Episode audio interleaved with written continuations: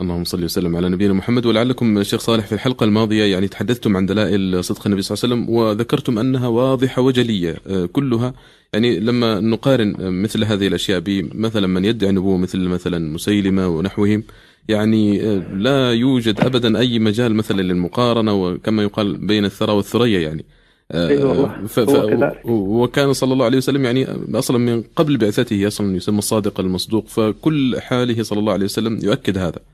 لا شك لا شك في ذلك ولا ريب. نعم تحدثتم عن المعجزات أو الأمور الغيبية المستقبلية لكن ماذا عن الأمور الماضية؟ النبي صلى الله عليه وسلم مثلا أخبرنا عن يعني مثلا عن بعض القصص للأمم السابقة ونحو ذلك أيضا مما ورد في القرآن الكريم. كيف يكون آه، يعني هذا آه، له علاقة بمعجزاته صلى الله عليه وسلم؟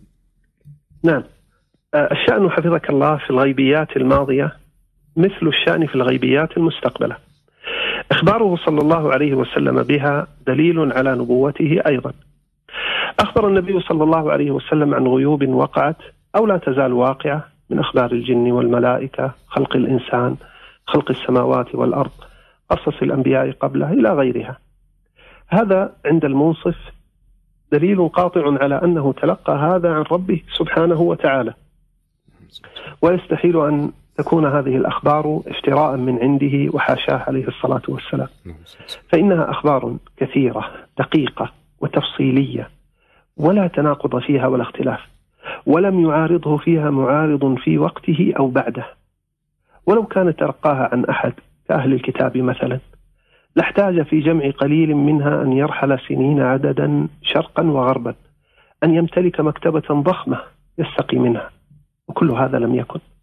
مكث يعني مكثه عليه الصلاة والسلام كان في مكة عامة حياته قبل البعثة ولم تكن دار علم ولا مكتبات وأمر ثاني وهو أنه صلى الله عليه وسلم كان أميا لا يقرأ ولا يكتب وأمر ثالث وهو أن العقل يقضي استبعاد أن يكون ما أخبر به تقولا من عند نفسه لأنه سيغامر حينها مغامرة كبيرة في نجاح دعوته إذ لا يأمن أن يطلع علماء أهل الكتاب أو غيرهم على ما يذكره فيكذبونه فتسقط دعوته. أوليس هذا دليلا على أنه رسول من عند الله حقا؟ بلى والله. اللهم صل وسلم عليه تسليما كثيرا. أه، ننتقل إلى البرهان الرابع أه، فضيلة الشيخ صالح وهو المعجزات التي أجراها الله على يد نبيه صلى الله عليه وسلم. أه، لو نذكر شيئا منها وكيف يعني تدل على صدق نبوته صلى الله عليه وسلم؟ اللهم صل على محمد.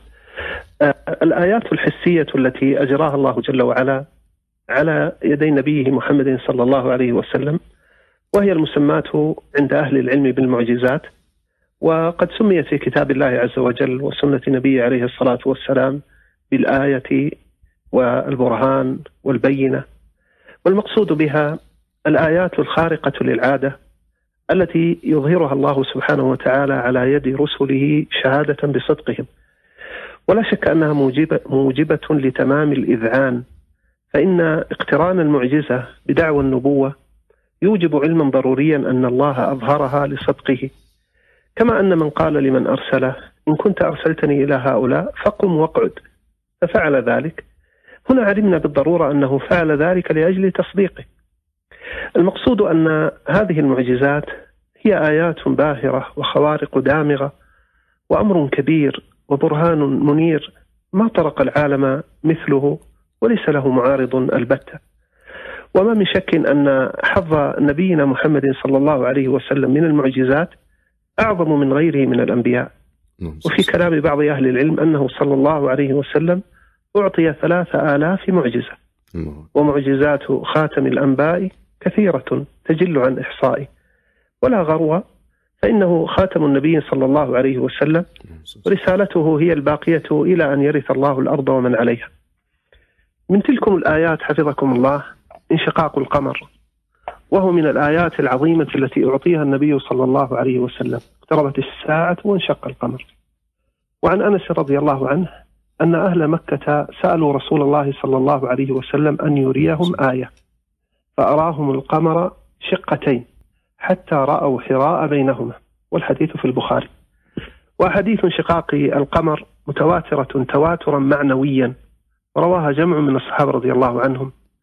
ولا شك أن هذه آية عظيمة لا يكاد يعدلها شيء من آيات الأنبياء ولذا اختص بها سيدهم صلى الله عليه وسلم. نعم، ومن معجزاته صلى الله عليه وسلم تسبيح الطعام بين يديه.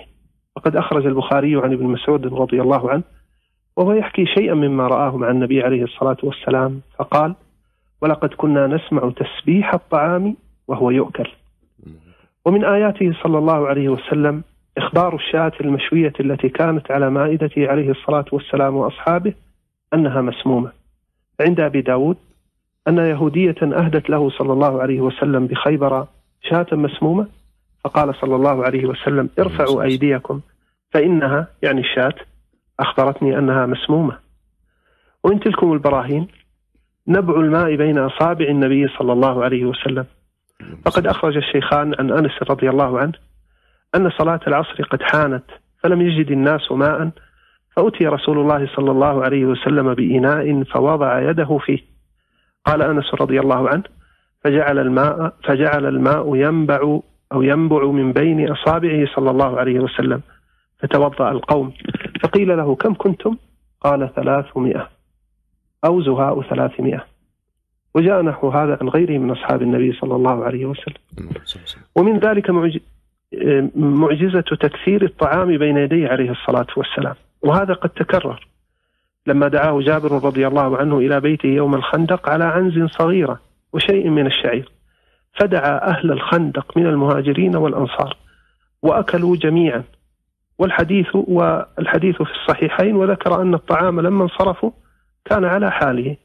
تكرر هذا أيضا كما في الصحيحين في قصة أبي طلحة رضي الله عنه معه تكرر هذا أيضا في الصحيحين من حديث أم سليم رضي الله عنها. معه أيضا عليه الصلاة والسلام ومع أصحابه وكانوا زهاء ثلاثمائة من الصحابة. من تلك الآيات أيضا انقياد الشجر له صلى الله عليه وسلم. فقد أخرج مسلم في صحيحه عن أنس رضي الله عنه أنهم ساروا مع رسول الله صلى الله عليه وسلم حتى نزلوا واديا أفيح. فذهب رسول الله صلى الله عليه وسلم يقضي حاجته. قال فاتبعته فاتبعته بإداوة من ماء. فنظر رسول الله صلى الله عليه وسلم فلم يرى شيئا يستتر به. فإذا شجرتان بشاطئ الوادي فانطلق رسول الله صلى الله عليه وسلم إلى إحداهما فأخذ بغصن من أغصانها فقال انقادي علي بإذن الله. فانقادت معه كالبعير المخشوش الذي يصانع قائده. حتى أتى الشجرة الأخرى فأخذ بغصن من أغصانها فقال انقادي علي بإذن الله فانقادت معه كذلك. حتى إذا كان بالمنصف مما بينهما لأم بينهما يعني جمعهما فقال التئما علي بإذن الله فالتأمتا. ثم ذكر رضي الله عنها أن الشجرتين افترقتا فقامت كل واحدة منهما بعد ذلك على ساق. لما اشتكى علي رضي الله عنه عينيه في غزوة خيبر بصق فيهما رسول الله صلى الله عليه وسلم. حتى كأنه لم يكن به من وجع الحديث في الصحيحين. لما كسرت ساق عبد الله بن عتيك رضي الله عنه مسحها رسول الله صلى الله عليه وسلم وكأنه لم يشتكيها قط. والحديث في البخاري. هذا يا رعاكم الله غيض من فيض من الآيات البينات والمعجزات الباهرات. وليس يخفى أن هذه المعجزات تدل دلالة قاطعة على صدق من جرت على يده من الرسل. لأنه إذا خرق الله تعالى السنن الكونية في مخلوقاته تصديقا لنبيه دل ذلك قطعا على صدق ذلك النبي وعلى إقرار الله له في دعوى النبوة وتأييده فيها. وهي دلالة ضرورية لا تحتاج إلى نظر وتورث يقينا بمدلولها فور العلم بها. قد تواترت بها الأخبار واستفاضت وتلقتها الأمة جيلا بعد جيل وخلفا عن سلف. نعم. نعم يعني من يبقى في قلبه شك يعني بعد كل هذه الدلائل الواضحة فهو بالتأكيد يعني محروم وشقي وربما يعني رأينا يعني عددا من هؤلاء ربما المستشرقين المنصرين سابقا وأيضا الملاحدة الجدد ونحوهم. يعني البعض قد يلبس على أبناء المسلمين ويسأل كيف لنا أن نتحقق من صدق كل هذه الأخبار خاصة أنها يعني نقلت إلينا ولم ربما نراها بأعيننا. بارك الله فيكم. ولا شك أن السؤال في محله والمساحة التي بين أيدينا لا تسمح بالاستفاضة. لكني نعم. سأجيب بأربعة أجوبة مختصرة. أولا من يشكك أو ينفي هذه الأخبار يقال له هل تؤمن بوجود الرب الخالق القادر سبحانه وتعالى أم لا؟ فإن كان لا يؤمن بوجوده فلا معنى للنقاش معه في معجزات الرسل وهو لا يؤمن بمن أرسلهم. المناظرة مع هذا إنما تكون في وجود الله أولا. فإذا آمن بوجوده سبحانه سهل عليه بعد ذلك التصديق بالمعجزات. يعني سيسهل عليه أن يؤمن بأن من خلق القمر من العدم لن يعجزه أن يجعله شطرين مثلا. أما إن كان يؤمن بوجوده سبحانه مثل أن يكون يهوديا أو نصرانيا أو ما شاكل ذلك فنقول له أنت تؤمن بالمعجزات التي جرت على يد موسى وعيسى عليهم الصلاة والسلام. وما جرى على يد محمد صلى الله عليه وسلم من هذا الجنس. بل ثبوت ما جاء في شرعنا أقوى مما في كتبكم بلا ريب.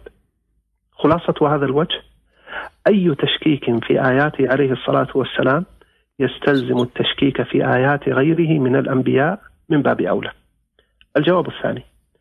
يقال للمكذب أو المتشكك هل تصدق بالأخبار الصادقة أم لا؟ إن قال لا لا شك أنها سقطت مكالمته لأنه مباهت. وإن قال نعم قلنا له المعجزات النبوية أخبار صادقة فيلزمك التصديق بها.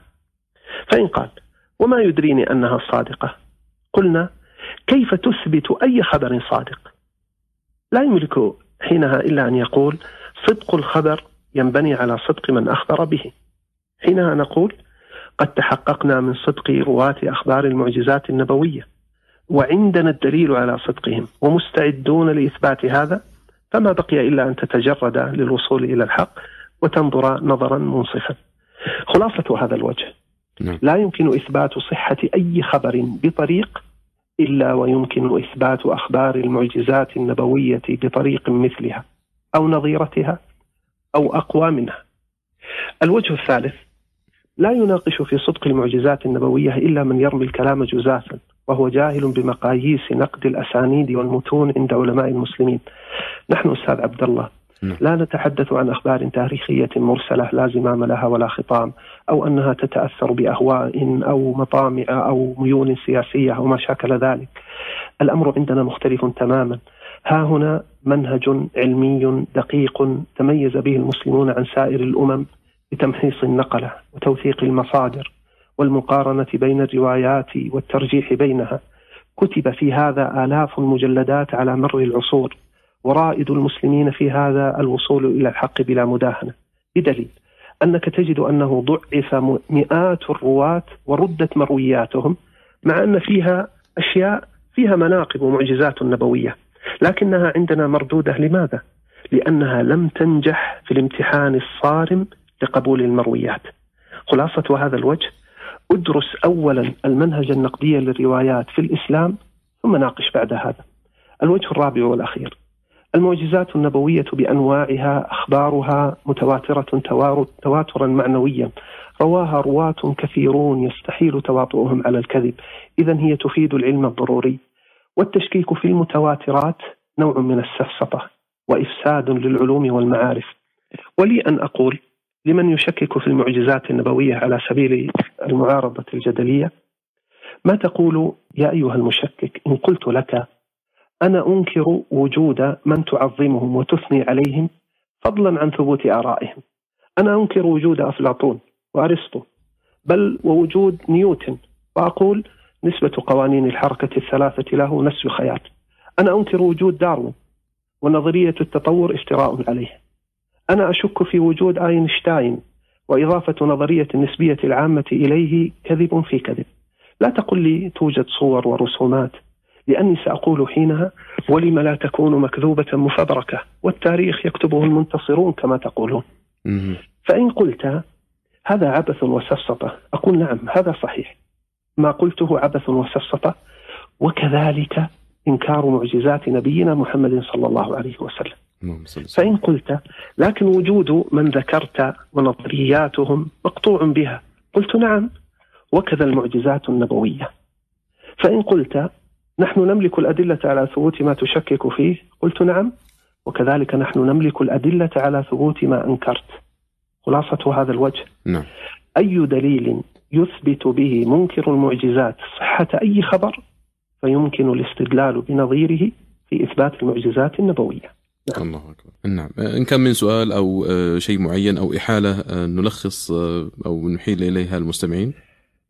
أنا أريد إن كان المستمعين الكرام والمستمعات الكريمات من يحب أن يتوسع في هذا الموضوع وهو في غاية الأهمية ويزيد الإيمان زيادة عظيمة أن يقرأوا موضعا في غاية الأهمية في البداية والنهاية وهو طويل لكنه من أحسن المواضع في بيان الإخبار بالغيبيات والمعجزات.